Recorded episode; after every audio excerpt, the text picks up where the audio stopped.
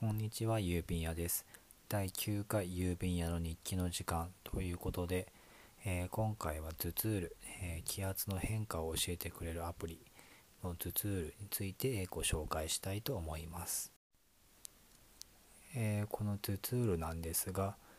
えまあ、気圧の変化を教えてくれるアプリです。で、例えばそのアプリを開くと気圧の変化がグラフで表示されていたり、あとま全国の気圧ですね。気圧が、えどのくらい下がるか、まあ、下がらないかっていったことを、まあ、気圧の予報のような形で、えー、教えてくれます。で頭痛ルという、まあ、頭痛の、えー、という名前が入っている通り、ま気圧が、えー、大きく下がると例えば台風とかの時ですねのように急に激に下がると、まあ、やっぱり頭が痛くなる方っていうのは結構多いです。私も結構頭が痛くなる時があってそういう時にこの頭痛を見ると結構気圧が下がっていることがあります。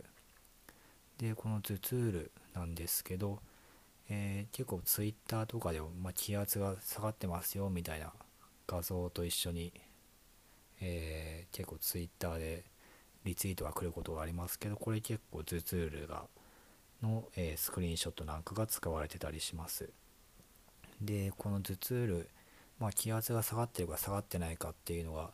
なんでし、えー、こういうアプリで知っておいた方がいいかっていうと,、えーと、やっぱり気圧が下がるっていうことで結構影響が大きいんですね、まあ、頭が痛くなるっていうのもそうなんですけど例えばやる気がちょっと出なくなったりとかあと例えばうつの人とかこれ例え確か田中圭一さんの、えーと、うつ抜けなんかにも書いてありますけど気圧とか気温の急激な変化で、まあ、うつの症状が重くなったり戻ってきたりっていうことがやっぱりあるみたいなんですね。でこういうやっぱり環境の変化っていうのがすごい人に影響を与える影響を与えるっていうのは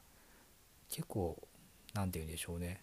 分かってる人は分かってるけど分かってない人は分かってないと言いますかこう別に環境は変わっても私は私ですみたいなそういう強いある意味何て言うんでしょうね。自分を持ってる方もしくは完璧主義な方ほど、まあ、環境なんて関係ないみたいなことを思ってしまう方もいらっしゃるのではないでしょうか。ででもこういう頭痛るっていう気圧の変化を分かるアプリを見て、えー、自分自身を振り返ってみるとやっぱり環境の変化っていうのは自分自身にかなり影響を与えると、え、いうことが分かってくるのでまあ、ある意味例えば何かできないことがあったりしても、まあ、気圧の変化のせいでっていうこともあるのであまり無駄に自分自身を責めなくなると、まあ、環境が悪いんだったらじゃあ環境を整えればいいというある意味思考の転換が、えー、できるのでこういう、まあ、頭痛ルのようなアプリは、えー、結構あるといいのかなと思っています。例えば、えー、自分も頭痛ル見てで例えば頭痛い時、まあ、普通に風邪の時と、まあ、普通に気圧が低くなっていて頭が痛くなる時があるんですけど、まあ、この頭痛路を見れば例えば、えーとまあ、風邪の始まりの症状だったら、まあ、葛根湯を飲んでみたり、